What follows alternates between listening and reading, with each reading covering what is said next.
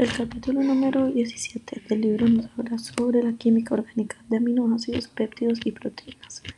Empezando por la nomenclatura de los aminoácidos, estos siempre se denominan por sus nombres comunes, el cual generalmente indica algo sobre el aminoácido.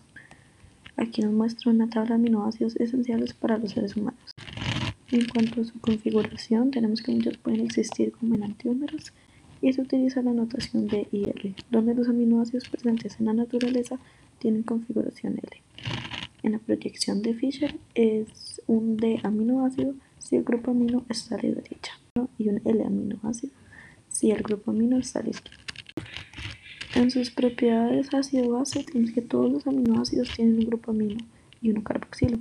Estos pueden existir en forma ácida o básica. La forma ácida, es decir, con el protón, predomina si el pH de la disolución es menor que el valor de pKa del grupo ionizable.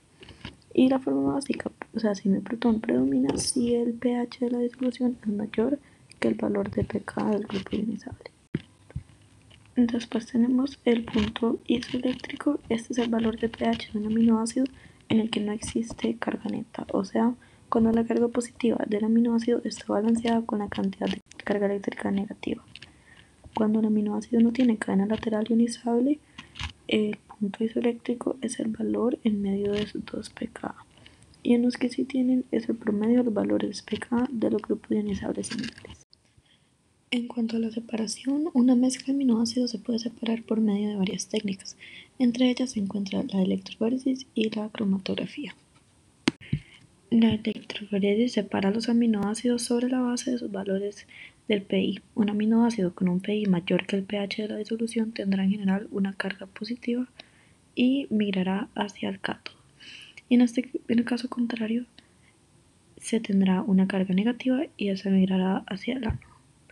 La, la cromatografía en papel y en capa fina. En papel se separan los aminoácidos según su polaridad y esta después fue reemplazada por la de capa fina, la cual utiliza una placa en lugar del papel filtro. La cromatografía de intercambio iónico separa e identifica los aminoácidos y esta determina las cantidades relativas de cada aminoácido en una mezcla. Por otro lado, el capítulo número 20 del libro nos habla sobre la química orgánica de los lípidos.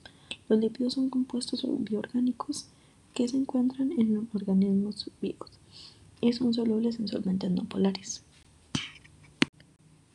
Empezando por los ácidos grasos, estos son ácidos carboxílicos con largas cadenas hidrocarbonadas presentes en la naturaleza. Estos pueden estar saturados con hidrógeno o insaturados. Estos tienen puntos de fusión menores que los ácidos grasos saturados. Se denomina ácidos grasos poliinsaturados a aquellos con más de un enlace doble. Después tenemos las grasas y aceites, que estos son triglicéridos los triglicéridos son lípidos en los cuales cada uno de los tres grupos OH en la glicerina ha formado un éster con un ácido graso. Es un triglicérido simple si los tres componentes del ácido graso son los mismos y son mixtos si contienen dos o tres componentes diferentes. Los triglicéridos sólidos o semisólidos a temperatura ambiente se llaman grasas y los líquidos se llaman aceites. Jabones y detergentes. Las sales de sodio o potasio de los ácidos grasos son las que se conocen como jabón, y la hidrólisis de un éster en una disolución básica se llama saponificación. Los jabones sintéticos se conocen como detergentes.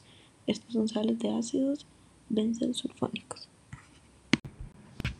Los terpenos contienen múltiplos de 5 átomos de carbono. ¿Qué quiere decir esto? Los terpenos son una clase de compuestos que contienen 10, 15, 20, 25, 30 o 40 carbonos. Se conocen más de 20.000 terpenos. Estos pueden ser hidrocarburos o contener oxígeno y ser alcoholes, cetonas o aldehídos. Se clasifican de acuerdo al número de átomos que contienen. Los monoterpenos tienen 10 carbonos, diterpenos tienen 20, sesquiterpenos 15 y así continúan. Y para finalizar, tenemos los esteroides sintéticos. Estos tienen potentes efectos fisiológicos, por lo que se busca sintetizar aquellos que no están disponibles en la naturaleza e investigar sus efectos. Los esteroides que colaboran en el desarrollo de los músculos se llaman esteroides anabólicos.